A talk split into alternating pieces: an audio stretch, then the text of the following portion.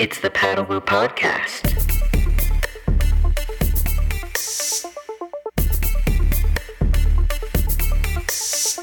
What's going on, guys? Welcome to the Paddle Woo Podcast. This is Chase Kosterlitz here, coming to you from beautiful Nosara, Costa Rica, where I just finished up three and a half weeks of camps. Uh, it's been a great run of waves that seems to have started in November when we first got down here. And I talked about this on past podcasts, but I'm just most impressed. uh, Well, I'm impressed by a lot of things down here, but the consistency of good surf is just unreal. And we're coming into these are traditionally the best months, but it's really been amazing since November. And campers had a great time. If you check out our Facebook page, Blue Zone SUP, and our Instagram, Blue Zone SUP, uh, you can check out some of the videos and pictures that I've been posting of the last couple of weeks of camp. And the Paddle Woo podcast is brought to you by Blue Zone SUP, um, our retreat, uh, stand up paddle retreats down here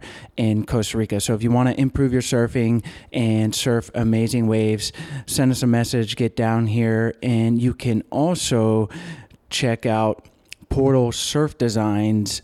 Um, when you come down. So the Paddle Woo podcast is brought to you by Portal, and Eric has been developing these boards for the last really since he got into surfing in trying so many boards over the years and, and then getting into sup surfing and now as a deliberate shaper slash designer he is coming out with some great stuff. I've been surfing the 7.6 Barra and having a ton of fun on it. But last trip, he brought down the long Barra, which is a longboard shape that I really enjoyed. It brought me back to the beginning of my stand up paddle experience surfing, um, maybe seven years ago, was on a big 11.0 Sean Ordonez uh, shape. And it was a longboard style where you have that nice glide. And there's something to be said about setting a line and just going super fast and then being able to turn off the tail. Uh, and that's what you get in, in more of a longboard shaped stand up. So check out portalsurfdesigns.com. You can check out the Lombara. Uh, Fisher Grant, who is on the Portal team, he's a U.S. champion uh, in longboard and in stand up surfing. And he was on the Lombara just doing a clinic in longboard style sup surfing. Eric uh, posted a video of it. You can find it on Blue Zone SUP or um, Portal Surf Designs, but really humbling to see someone surf as smoothly and stylishly and aggressive at times as Fisher on uh, on a longboard shape. And he was also on uh, the seven six that I've been surfing, so it was it was kind of eye opening to see someone rip the board that I've been on, rip it around, and really make it move. So uh, yeah, check that out. And as always, we appreciate you guys listening.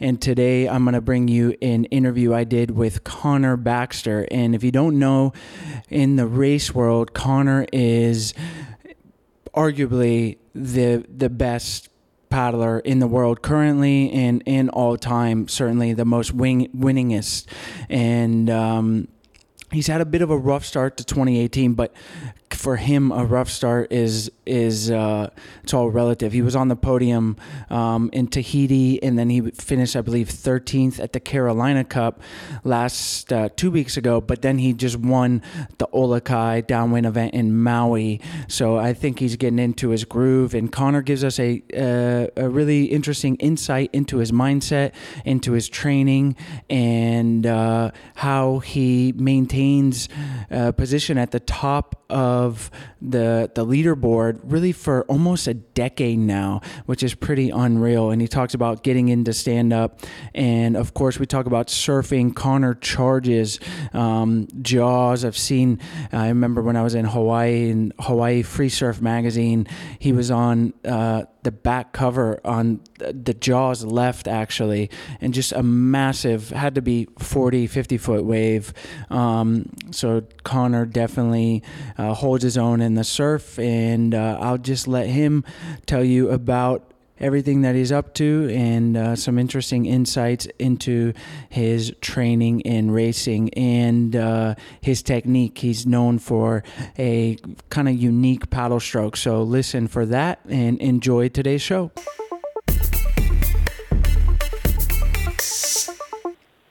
All right, Connor, welcome to the Paddle Woo podcast. Thank you for joining me. Yeah, no worries. Thanks for having me. Really appreciate it, man.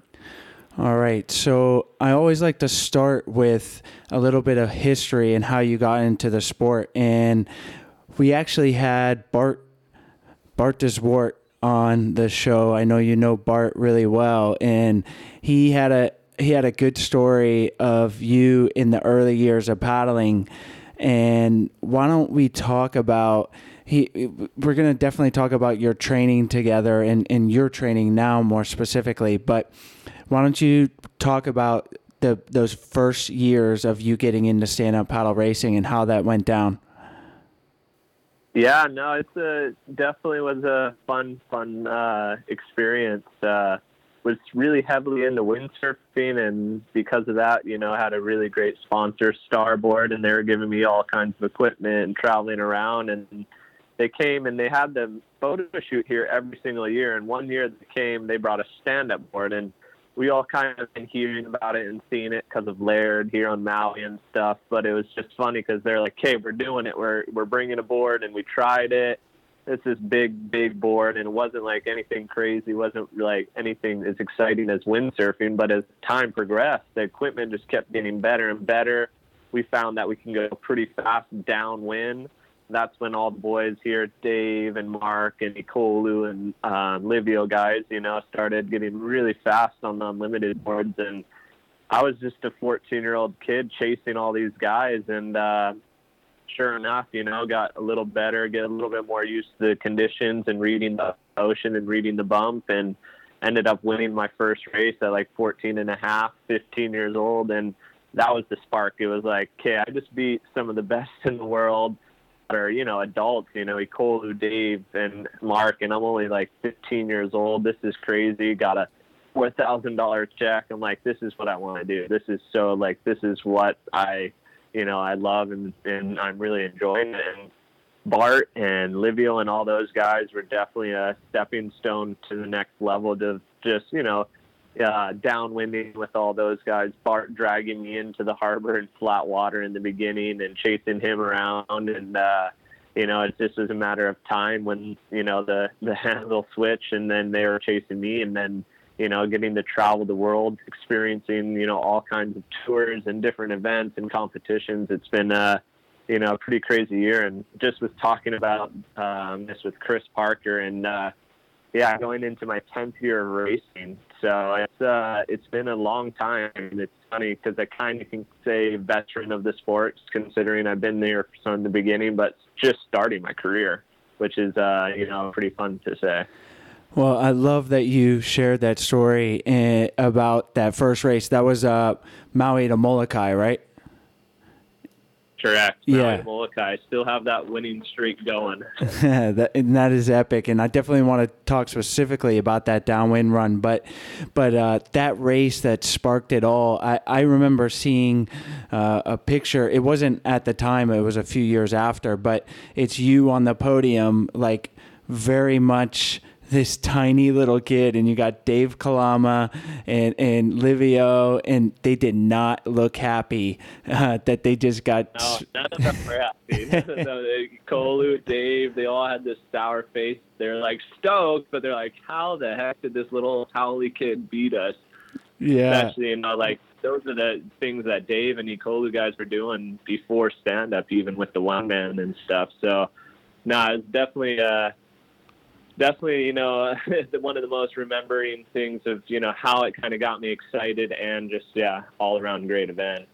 What do you think that it was? Because clearly you, you went into it with not a lot of expectations, and it seems you, you definitely train your butt off. And I, I've, I've seen it, and then you're always posting stuff. You're at the gym, you're on the water. So there's a lot of hard work involved, but there's also, it seems like a natural talent, a natural ability, especially in the bumps. That's where it really comes out, and that's what you're known for uh, initially. But you're you're plenty of a threat in in any conditions. But what is it? Do you think in the bumps in particular that you kind of innately are able to to read and excel in those conditions? Yeah, no, that's a that's a great question. That's something I've been asking myself for a long time. But what it is, it's just, I mean, it starts with you know a great foundation. My dad was uh, pushing me at a young age, and it wasn't just surfing. Like a lot of parents were just focusing on one thing, and he was, you know, taking me surfing at two years old. Next thing you know, I'm surfing by myself. Then he's like, "Hey, try this. This is really fun," and you know, just kept on trying different sports, being in different conditions, and uh, whether it was dealing with the wind or dealing with big surf, getting towed by a ski you know, I really opened my perspective instead of just surfing the same wave and the same few different spots and seeing the same like conditions happen. And uh, from a young age until now, and and then practice makes perfect, man. I mean, it's not like everyone, you know, uh, have done the Maliko run and been in those bumps. I mean, thousands of times. Those were my first early age. Like I said, I've been, I'm going in my 10th year of racing and my first races, my first training. I thought stand up paddling was downwind, and then all of a sudden, battle the paddle was introduced, and I'm like, wait, I have to paddle ten miles in the flats? Like, no, I didn't sign up for this. You know, so it's uh, you know that's got me into it, and that's uh, purely because of you know being here in Maui. Like uh, the conditions here are consistently changing. I'm consistently switching gear, and grew up doing that, and that has a huge part of it. Look at Mo, look at Kai, look at Zane. Um, all amazing riders in the bumps as well, whether it's surf racing or actual downwind. Yeah, no doubt. Growing up on the island, being in those conditions is a, is a huge advantage. And then, like you said, your upbringing. I want to I want to talk about your motivation in your tenth year of racing. But first, uh, what catalyzed you to enter that race when you're 14? You talked about how you got into stand up, but like what made you go and enter into this 26 mile channel crossing? Uh, I don't, I mean, it comes from, you know, parents. My dad grew up, um, you know, he grew up here in Hawaii and he was, he, he was sailing those channels from a young age as well. And when I say sailing, more big boat caps and sailboats and stuff. So, he wanted to pass that on to me in the sense of you know the the luxury and the you know able to cross the channel by your own will, whether it's wind or windsurfing or whatever it was. And the first time I actually crossed that channel was eight and a half years old windsurfing.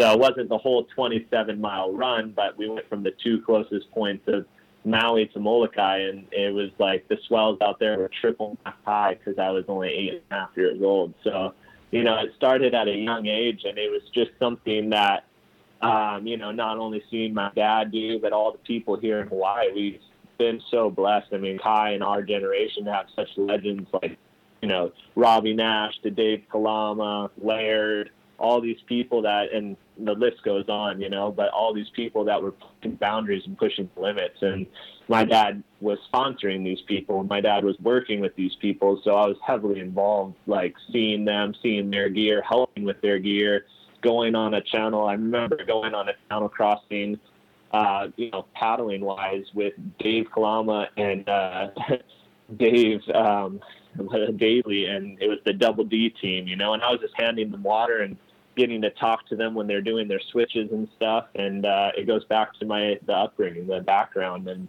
I think that's a huge part of the motivation. And now it's purely just because I love it. It's for the fun, and um, it's funny to say, but going into my tenth year, I think I know it's been it's already super exciting, and it's uh, the most amped I've been in a while. The last two years were definitely a grind, and I was figuring out what I wanted to do and where I wanted to be, but you know, this next year it's uh, full on, full on for sure. Yeah, uh, it, it's almost like that's just what you do. Like if you if you're surrounded by those people on growing up on the island, like you said, it's like yeah, sure, I'm gonna cross this channel because why wouldn't I? I've done it on the windsurf, and and now I'm on a stand up, and it's just the next thing. So yeah, no, that's that's exactly what it is. So so you mentioned uh, and we've talked about 10 years. That's crazy, man. And, and to do anything for 10 years, let alone at the top of the game. You know, definitely those early years you were just coming up. You mentioned that big wind and but then you weren't dominating like you have in the last you know five six years but then but like for five six years and obviously there's there's guys there's there's new guys coming in there's the old guard that that are that have also been there but no one i mean this isn't an opinion. This is also based in in race standings, you know, from SUP Racer and in your results that you've been at the top now for for for a long time and and I know it's easy to get complacent and certainly with everyone wants your name. Like if they beat Connor Baxter, like that's going to make their year if not their career. So is that's got to be some motivation. Talk us through just you you talked about the last couple years being a grind and talk us through like maybe what that was like and now your new motivation uh, in this 10th year yeah you know when i say that it was just you know figuring out really my own body and my own limits and um, you know i was just going. I was not thinking about the recovery side. I wasn't thinking about the longevity. I was thinking about now, and this is the race I'm going to win, and I want to train and prepare for it as hard as I can. And uh, you know, now that I've connected with Paddle Monster, Larry Cain, I think that has had a huge step in the motivation. Like last year, I came off the year like, wow, I had a incredible year, won some in, you know, big races, ticked off all the ones I really wanted to win and, you know, placed top three in all the other ones from short to, you know, long distance. And, uh, you know, I feel great. I feel like I could keep going, which every year before that I came off like, I'm done. I'm throwing my race board away. All I want to do is surf.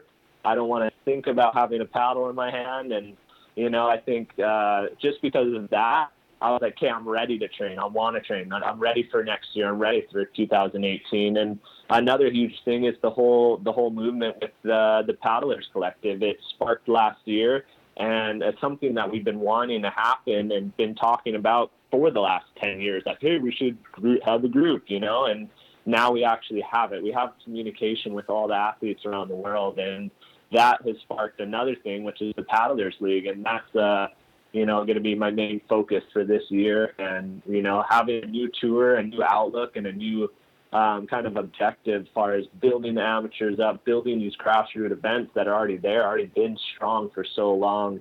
Um, it really gives me motivation, you know, to go there, show face, give 110% at the race, and also be there to answer questions, teach clinics, and have some fun. Yeah, I remember you were doing a ridiculous amount of racing. I mean, you still do for the average paddler, but even for the elite guys, uh, you were you were at more races, and not only at them, but but winning them, if not, you know, right right there. So, yeah, uh, how many races were you doing? Maybe like two or three years ago when you were when you were it just. Was- it was easily like 25 races. And I remember there was one year where I was on the top of SUP Racer, you know, and I was like 25 races, and then you go down to second place, it's like Danny Ching and Travis Grant in third, and they're like five races. I'm like, they're going to the smart ones, but yeah, I was touching everywhere, you know. I was like full force, had the budget, had the sponsors, had the backing, and had the energy, and I was going full force, head down, and I think that's what kind of got me in a slump. All I was doing, all I was thinking about was being at the top and winning and it wasn't that easy you know? Like you were saying there's new guys coming in the old dogs holding strong at the five events that they went to and i had a huge target on my back. I mean even for charge heats or heats leading up to the final someone beats me and they're just like okay i can retire. I'm like come on like what? Like you know what i mean? So it was, it was definitely exhausting and last year still doing 20 races and plus you know saying 20 races. Most of those events were two day races saturday sunday. So you know it's a lot of racing a lot of taxing on the body plus you know the miles put in um, you know the months before the training weeks before. And um, i think it, that was a big part of burnout. And you know now having less races to focus on you know and now really picking and choosing you know having a new trainer saying hey okay you have to choose your A race. Like this is the ones you want to win. These ones you, you'll go, you'll show up, you'll do good, but you can't win them all. You know, and it's it's a hard thing. But we're doing so many races from 200 meters to 32 miles downwind in the ocean. So it's uh, it's a big range to cover, and I've been trying to do my best and plan on keep on doing that, man. Yeah, well, people are in trouble if if you're narrowing down and focusing more because you've already been dominating while you're you know killing yourself with an average of over two races a month. So definitely being more focused. I know uh, as an athlete like you're just gonna no doubt feel better and and stronger. So uh, with that being said we got uh what is often the big kickoff for the, the season. I like to think of it as that, and I think a lot of other people do, and that's the Carolina Cup. And that's an event, correct me if I'm wrong, but you have not won it. Um, how much is that on your radar as an event that you want to take down? Yeah, man, that's the Achilles heel for me for some reason. I uh, have had really no luck there. It's always been a grind, which it is for everyone. But um, you know, this year it's it's like I said, it's a new attitude towards the whole game of it, and that's I think been the missing link every year. I've going been going to that race for whatever it's been five six years now, and um, every year I went to it, I was dreading it, except for the first year. The first year I had no clue what I was signed up for, and I was like, oh okay, perfect. And it was after a trip of going two weeks uh, in Brazil, having a surf event for the like stand up World Series and a race straight from Brazil to Abu Dhabi. Then did that whole thing, surfed and raced over there. Then straight from there to Carolina, and I was like, "Okay, I'm still going. Let's keep it going before the jet lag catches up." And that was like head, like 13 miles, bonked super hard, got like 15th or 20th, and I was like, "Okay, I never want to do this race again." And uh, I think that's like been a missing link. It just every year since then, it just scarred me, and I never wanted to do it again, and always kind of dreaded it. I love the atmosphere. I love the camaraderie. I love the event. That's why I keep on returning. But I never went into that event like I go into for Molokai or like I go in for PPG. I'm like visualizing and expecting and watching myself cross that finish line in first place every time, a week, month, you know, before the actual event happens. Where Carolina, it's like, oh, okay, okay, let's get this one over with. And uh, this year it's full force. You know, I definitely want to go and give it my best shot, and I'd be stoked to break that top five spot. That's the best I've done there. So we'll see.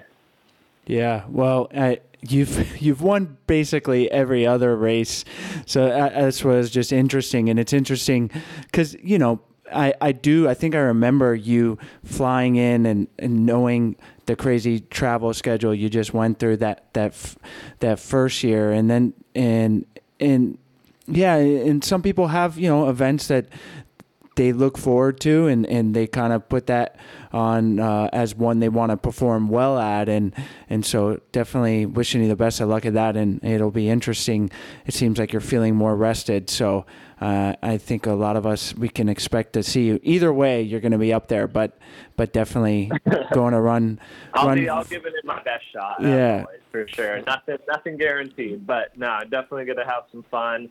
Got some clinics, so it's going to be an epic. That one, like I said, it's great to go back and build these grassroots uh, events up. You know, those are the events and the people that show up are the reason why I have a uh, career out of this sport, which is you know so amazing. I'm so grateful for. Well, let's switch gears for a second. We, we touched on it a little bit, but let's talk about training. Um, let's talk about you, you mentioned you're changing your training a little bit, but everyone wants to know what the fastest paddler in the world is doing. So, walk us through. I know you know there's periodization, and, and your training doesn't look the same all year, but like your average training week, that's you know, let's say as you're a month out from from a race, um, what does your training week look like? You know, like uh, for instance, got the event coming up in Tahiti and um, full on right now. I'm definitely off, been off season, hitting the gym more. Of course, once the season starts, it's going to be a little bit hard, harder to find that time for the gym. And uh, I'll be just full cylinders as soon as Tahiti starts. I'll be racing until December. I have another packed year this year, but you know, it's six days a week on the water, guaranteed. Um, most of those were, you know, harder, longer, and then some interval stuff. Always got to, you know, play with the threshold and stuff. And uh, from there, it's three days a week in the gym, and that's uh, pretty much identical each week. Leading up into the event, like the week out, of course, kind of slowing it down, just getting on the water, having fun, and just keeping it loose.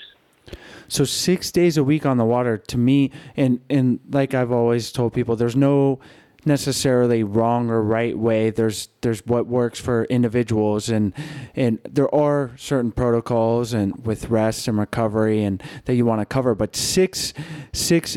So how many of those six days on the water are? What kind of intensity are we talking about? That's the thing. So not every day going pulling heavy water every day. You can't do that. Otherwise, and I think that was the problem the years before. Every day I went to a training session um, you know, we had a good group and I was taking it as a race. Every day I came off of a training session, like, whoo, I was like 100% the whole time. Yeah. but uh, now, you know, it's like a couple days, I'd say like two or three of those days, you know, pulling 80, 90%. And then the rest of the, you know, three days, um, or two or three days, I would say pulling 80, 90%. But the rest is just, you know, especially now in the off season, just getting miles under the belt, you know, it's going to be, hard to get those miles in once the year starts. So, uh, you know, just paddling and broken up into intervals and stuff, even if it is a two hour paddle, but just minor kind, um, rate 70 kind of percent. And in the gym, what kind of uh, what kind of exercises are you doing? Just just pumping iron, man. nah, just uh, just uh, I mean, if you follow me on Instagram and stuff, it's definitely just pushing weight around, getting some you know foundation strength, and uh, big thing I've been working with another guy as well, just uh, taking it back a few steps with sports for his name's Rob Williams, but he's uh, yeah super incredible, just in all sports can basically change how you're moving and change where your muscle and your you know where you should properly be, you know, firing and engaging to pull the paddle through the water, for instance, throwing a football or any of that kind of stuff. And I think that's been a game changer for sure, just because, you know, at the end of the day, you really don't need to lift 400 pounds or whatever it is. You need to be able to throw your body weight around and control your body weight and be pliable and stuff like that. So, you know, the gym is just off season, and then once it's on season, it's more just foundation stuff, bound uh, body work, and some band stuff, but nothing crazy. So I saw you were in Thailand, and it seems like you're there every year doing testing with Starboard. Can you talk a little bit about the testing process and, and what what those trips look like and, and what's going on?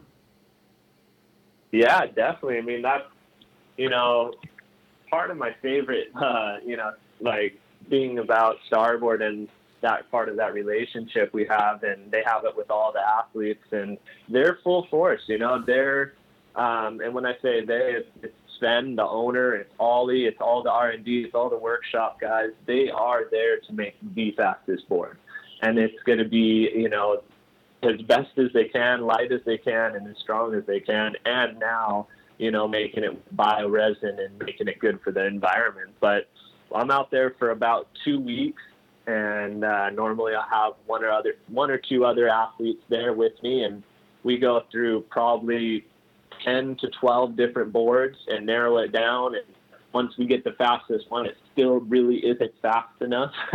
you know, I probably could be there for a month, and that's just how it is. It's just um, Sven's never satisfied in a good way. And he's always like, okay, that's great, but how can we do better? He's always trying to push the boundaries. And uh, for instance, I was there, you know, a month ago testing 2020, and it's just that's how far ahead this guy is, and that's how much he is. He's like, hey, we have a fast board now, but uh, I'm already ready. Like, let's push it more. Let's get it, see if we can get it even faster. And working with all kinds of different engineer people from boats to you know canoes companies and all kinds of stuff. So they're definitely the cutting edge, and uh, I mean it it shows. You know, Starboard is making some of the best boards, and also their athletes are on the top pretty much ninety percent of the time.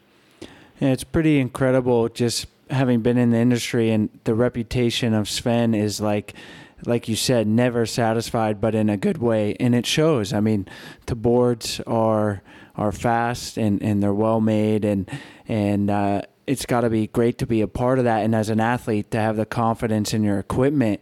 Um, is it true? Are you guys able to turn around a board in a day, and so make a new board and test it that same day? Pretty much. I mean, it's it's a couple days, of course. Like cutting it, CNC it. They're they're laying it up. I mean, two days, full days. The guys working over over hours and overtime, and yeah, you got a board. I mean, and the crazy thing is, once the board's built, they're ready to add volume, take off volume, reshape it, and then it's ready within the next hour. And they're just throwing some, you know, just throwing it into the water, not really even ready, but just to get that feel. Okay, pull it out. Okay, we'll glass it. This feels good. This is good. Okay, go. Like it's it's something they're they're pushing, and you know when they already have the boards made to yeah even the first step. I mean, like I said, we show up, we have ten boards ready to go, and try to narrow it down to the fastest ones. The first day I was there, yeah, we went through like ten or twelve boards in the first couple hours. So it's it's pretty crazy, and in that sense, you know, you're you're seeing a big result. I mean, for me personally, it's epic to, yeah, like you said, have that confidence and then just know, you know, like, hey, not only is my board and equipment at the top level, my body and mind is there. You know, this is, you know, I'm going to race the best I can and we'll see what happens. And it's pretty awesome to be able to make modifications. That's what I was thinking, like same day stuff, because I've seen yeah. pictures of like chopping and sanding, and then you know, like oh, just yeah. modifying Doing the that board. kind of stuff in a couple hours. You know, like that. That's how it is, and it's like true. Like I, uh, a little bit different, but we were testing some downwind foil boards right when foiling was coming out. Um, of course, now they're we're on like five O's going downwind, but it was like, okay, let's start at twelve six because Sven didn't want to like you know have to make a new mold, so we started there. Sven's on the back of the boat with a huge saw. Nope, too long. Okay, cut it down to 12, 11 feet, 10 feet, 8 feet. On the boat. hacking away, you know, on the boat, just cutting through a brand new starboard. Like it's just you know, and and that thing, and just go test, just test, test, test, get feedback, feedback, feedback. Okay, next thing, and he's doing that with everything too. I mean, little off subject, but he's doing that with the graphic team, with the windsurfing team, to the design team, to over at the factory at Cobra. To he doesn't sleep, he doesn't stop. He's the first one up, last one to bed. Yeah, he's on it. So when you guys are testing, are you using a GPS? How much of it is GPS? How much of it is feel?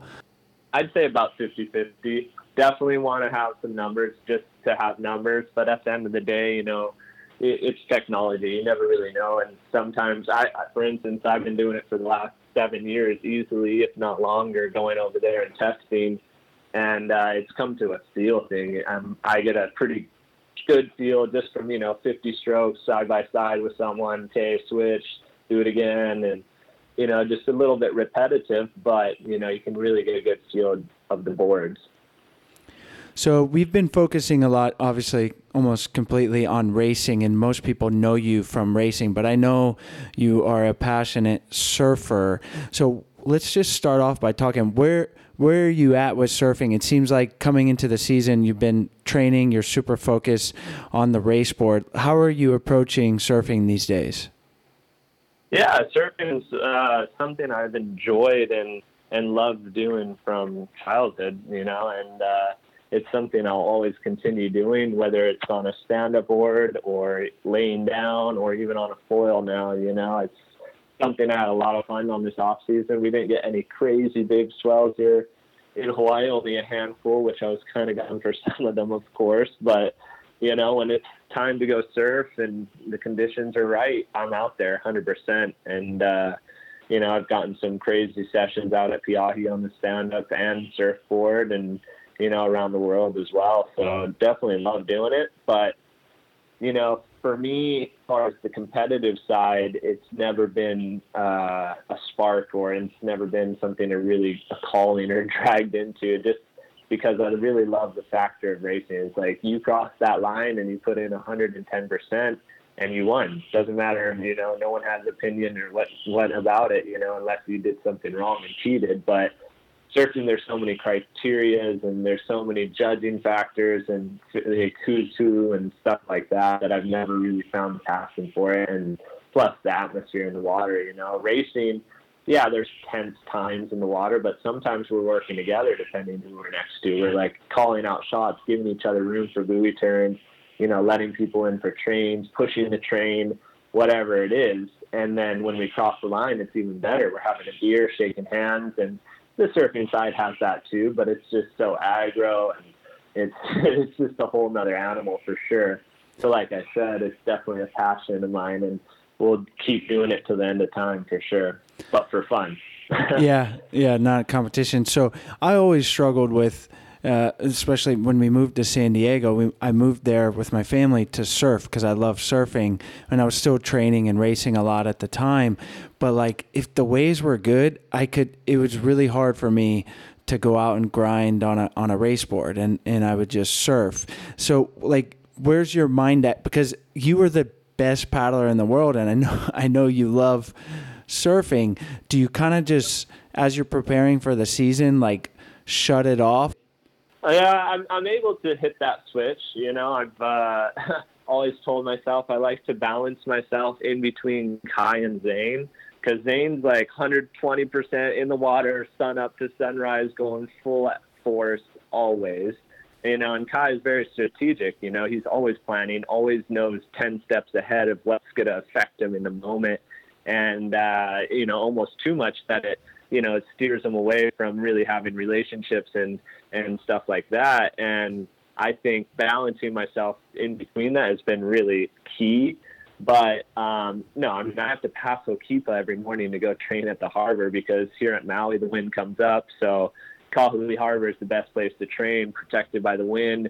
And in one lap, you get a little bit of side wind, downwind, upwind, and a little bit of the other side wind. So you have every type of condition in one lap and uh, it's a pretty epic training ground. So I have to pass Okipa and look out, you know, most of the time firing surf. And then even if it's, you know, bigger days, you know, there's waves in the harbor. So I'm doing laps, passing all my friends foiling and surfing, especially now with the foil, because even if there's a slight wave out there, they're out there. So I'm like, yeah, yep, hi, hi, okay. Can't really talk more than that because I'm out of breath. Like, see ya, bye.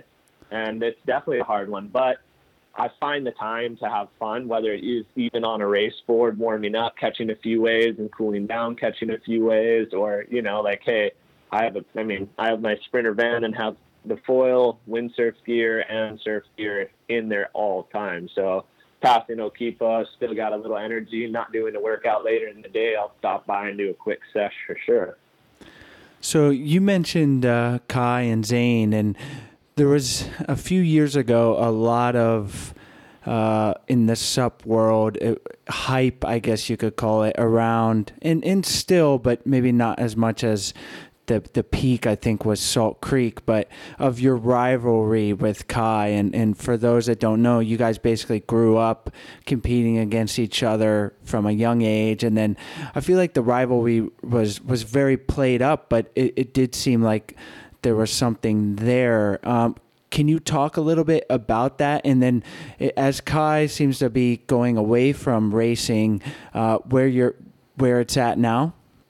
Yeah, for sure. I mean, definitely. He was, uh, like I said, he's very strategic. He was wanting to be the best of the best at anything he put his mind to, and it was one of the more more fiercest competitors I've had. And um, you know, when it was game time, we were always, you know, we had our faces on and we would race, but there was always a sense of friendship from the beginning. Like you said, we've been competing against each other and growing up in the same place with the same isles and, you know, same people taking us surfing and, uh, from, you know, a young age. So it was never anything to do with, uh, you know, like because he's Kai or because I'm Connor, but I think it was definitely played up from everybody, and we even went along with it too, just because hey, it gets us a few more followers or it gets us a few more views, whatever it is. And um, now that he's transferred out, oh my gosh, you know, it's, it's totally different. We see each other almost every other day driving, and whether it's in the water surfing, which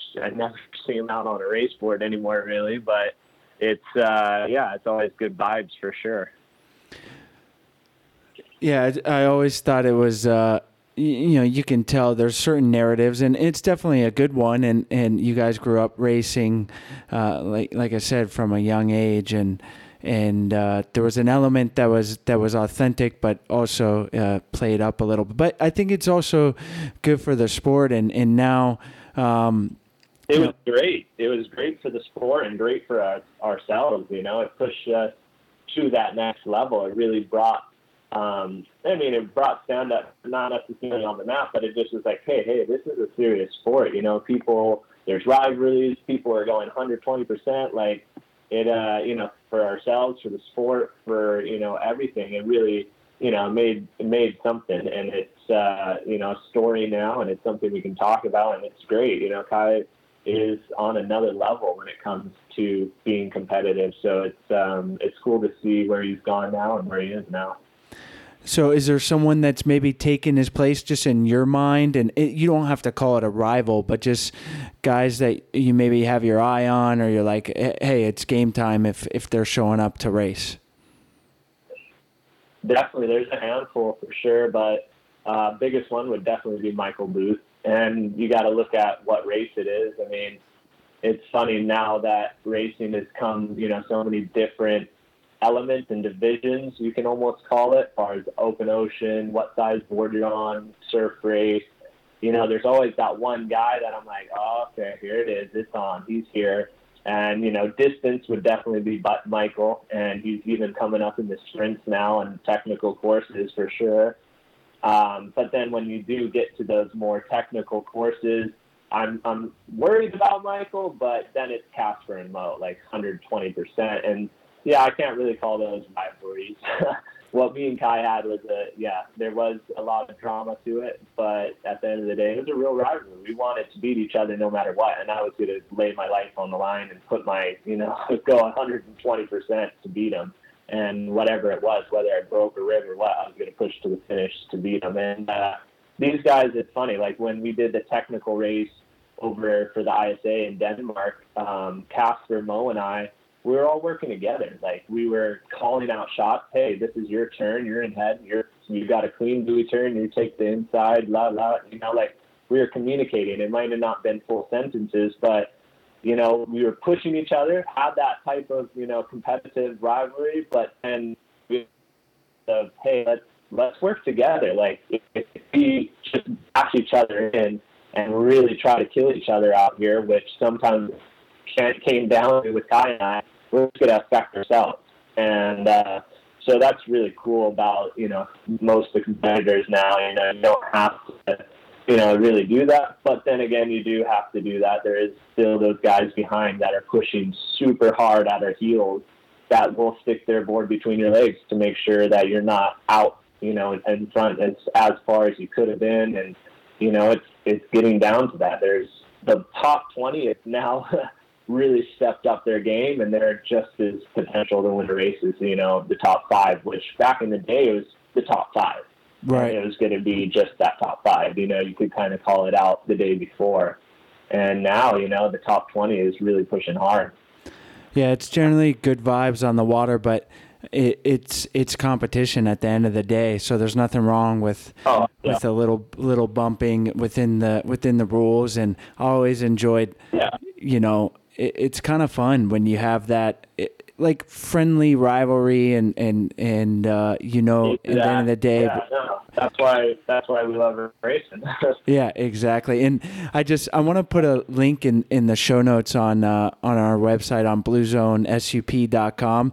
I want to put a link of the video because uh, I think it it it's. Uh, it was like the apex of your rivalry. Not to harp on it with with Kai, but because it was a it was a cool moment. But the Salt Creek, the infamous Salt Creek uh, technical race, where there was a, a crossing in the waves and then one one of you yep. one of you got close to the other and then the other retaliated then Kai fell and and and I'll just let the video you know you people can watch the video, but it, it was competition and it was it was a it was a cool thing to see because, I mean, I obviously wanted to be within the rules, but and, and I think it was uh, maybe until the end, but but uh, it, it, was until until the end, I would say. Yeah, until a little hand grab, and, and we'll have the video. But but my point being is that the camaraderie in stand up uh, in general is is amazing, and and then in in racing it's also there. But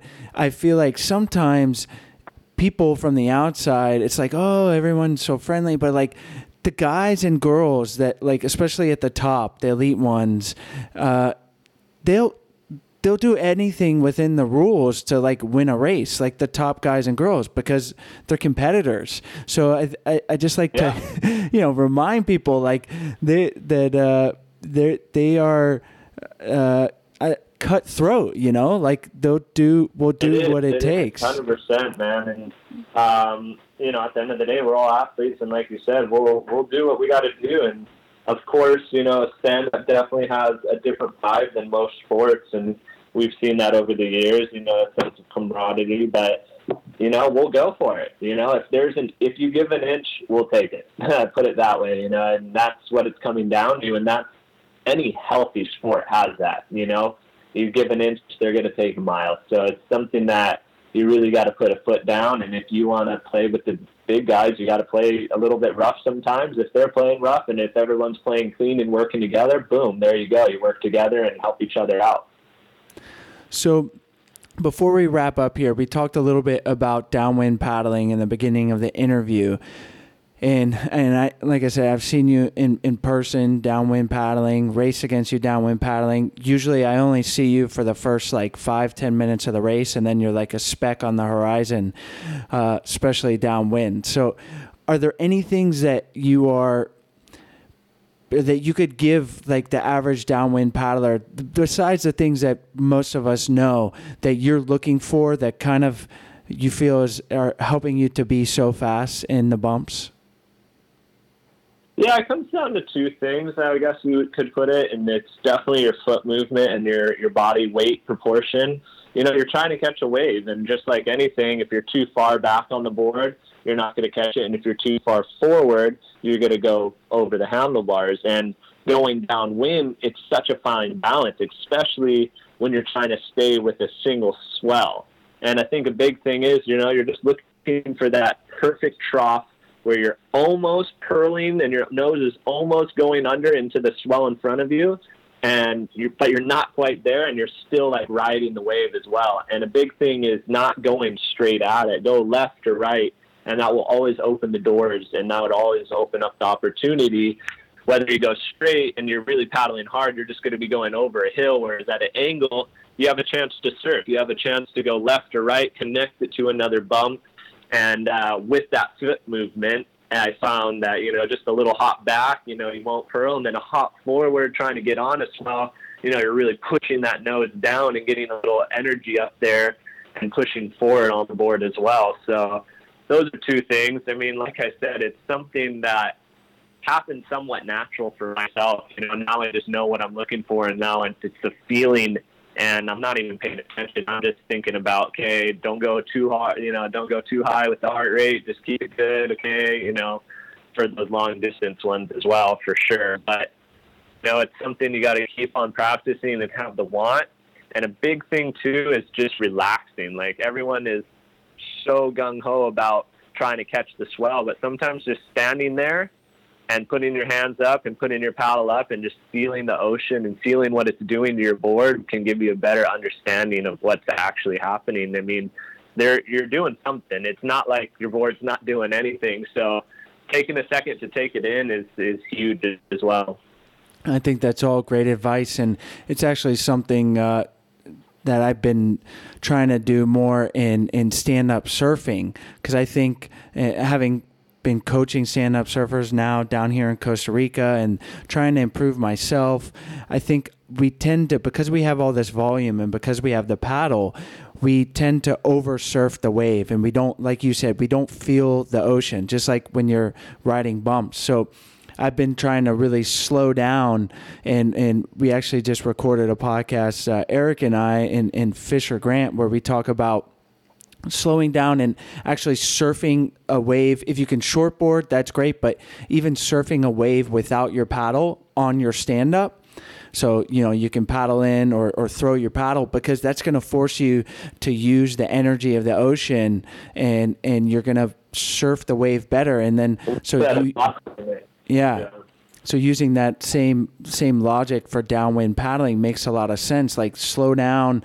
It's not all about a high cadence. It's all, it's more about connecting the bumps and paddling when you need to, but not paddling when you don't.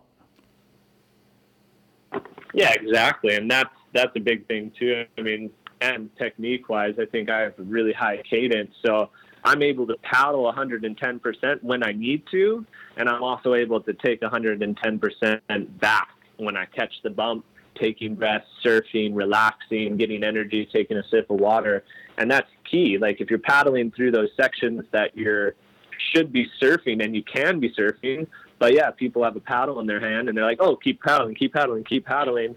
You know, I could have been resting. Now, now when the bump is over, or I want to connect it up and over to the next one, I don't have that energy. I don't have that burst to get up and over. Whereas when I burst into it, rest, okay, easy, easy. Oh, now I gotta go. I gotta go again. You know, I rejuvenate it and can burst up and over that swell again. Yeah, yeah. It's it's not so much about when to paddle; it's when not to paddle. I I love downwind paddling uh, for for the. For, obviously, it's just fun, but like the the zen of it, it's like less is more, you know, and and and you you almost get. I don't know about you, but I get like in a very meditative state when I'm downwind paddling because I'm so focused Oh, on. yeah. So, do you feel that like that focus? Yeah, no, I, I go tunnel vision. I, I black out sometimes. Like I'll, uh, I mean, those three-hour races. I remember the beginning and the end. I don't know what's going on in the middle of the three hours, and honestly, it sometimes feels like an hour race. Like good downwind races when you're connecting bumps and surfing the whole time. Maui to Molokai, for instance, that time I broke the record and stuff. Like those those times, I was in a zone that I don't even know. I was like, okay, Travis could be on breathing down my neck for all I know right now, but I'm just connecting, surfing, surfing, surfing, not a care about what's going on other than, you know, riding bump, taking sips of water. Yeah, it's a beautiful thing, and I look forward to. We're, we'll be spending the summer in Hood River again, and and uh, doing those runs, and and Maui. I know you got the the Maliko, and then Maui to Molokai. Uh, but for a lot of our listeners, are certainly there's going to be racers that have never downwind paddled, and then surfers that have never downwind paddled, and I I can't recommend it enough because it's just it's so fun, and and you're you're getting exercise, but it doesn't feel like like a flat water grind, and it, it once you once you get a little bit good, you're not falling in. It can be like so meditative, and you, like you said, you get in that zone, and and three hours feels like an hour. You know. No, definitely, man. I mean, it's uh, like I said in the beginning here. That's what I fell in love with with stand up. We were doing all, purely that. There was no such thing as stand up flat water. Actually, there was there was only madman paddling upwind, but you know he was surfing back down. It was never flat water for us here, and it was always such a a funny thing when we started doing, you know, races outside of Hawaii because I really had to adapt and change because I was like, hey, there's no help here. I got to freaking paddle these 10 miles. Like, Maliko runs were taking us an, under an hour, and now the same amount of miles is taking me an hour and a half. What's going on here, man? Like, it's uh, it's a fun thing, and like I, I come from a windsurfing and surfing background, and you know, it's one of the only sports, and purely when I say only sports, downwind in particular, that is combining all of that. You're using the wind, you're surfing, and you know you're going downwind and you know getting a fabulous workout, and the whole time, especially on a 12.6, and that's purely pretty much all I use, except for you know the big races, is like cross stepping up and down.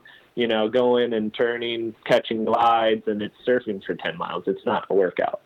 Yeah, yeah, yeah. It's a beautiful thing, and and as much as I've been surfing down here in Costa Rica and loving it, I'm, I'm looking forward to getting back in the bumps a little bit. And uh, thank you for for all this insight, and it's been really interesting to hear. And and let's finish up. Uh, I mentioned earlier we talked about Bart and uh, we had Bart on the show, and he shared a really uh, good story about the early days of you guys paddling together, and and I brought up the the famous uh, Connor Baxter stroke, and and Bart told us a little story that that uh, it might me- need to be renamed. Is, is there some truth to the fact that uh, you picked up a little bit of the choke down stroke from Bart?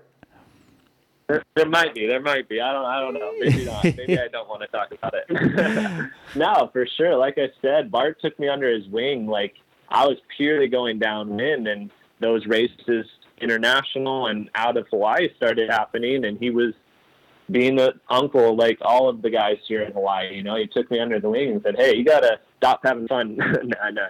But he said, "You gotta stop going downwind. Let's come train in the harbor early mornings and do some flat water stuff." And you know, going from that, I was using the same paddle that we are normally using downwind. But like I said, you have to go upwind, downwind, sidewind. So you have all these different changing conditions. And the board I was using for downwind was much thicker.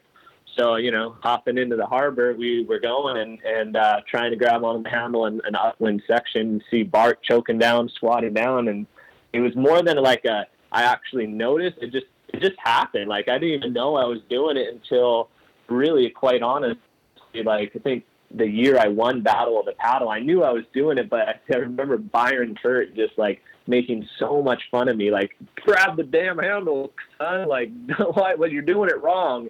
And then I won the Battle of the Paddle. He's like, oh, so so what? How do you do that? What are you doing? is, is it really good? you know, so it's it's definitely the Bart stroke, and I made it famous. So we'll we'll state it here. awesome. Well, well, thanks for that, Connor. And uh, yeah, we appreciate you coming on the show. Is there anything uh, you want to leave our listeners with? Uh, any any exciting things in the pipeline for for 2018 for you? Ah, definitely. No, huge, huge year for myself. Not only doing some incredible trips and amazing races, but getting married this year, and uh, pretty excited about that. It's going to be like in the middle of a Euro tour, so get married on Wednesday and then racing in Bilbao the, that Saturday. No so way. not really in the lifestyle. It's still just going to happen on the road. Where are you and, getting uh, married? getting married in, in Europe, in Italy. So it's going to be an incredible year for you. oh, sure. sick. Awesome. Well, congrats. Yeah. Congrats on that. Yep. And uh, yeah, we'll, we'll look forward to following you this season. Yeah, definitely. Thank you, man. And last thing would just, yeah, like I always say, always have fun, never give up, whatever it is, whether you're surfing, racing, or what. You know, you, you know, your dreams are just the start of it, and uh, you never know what you can do with it, and just never give up, man. Awesome, Connor. Well, thanks again. It's the Paddle Woo Podcast.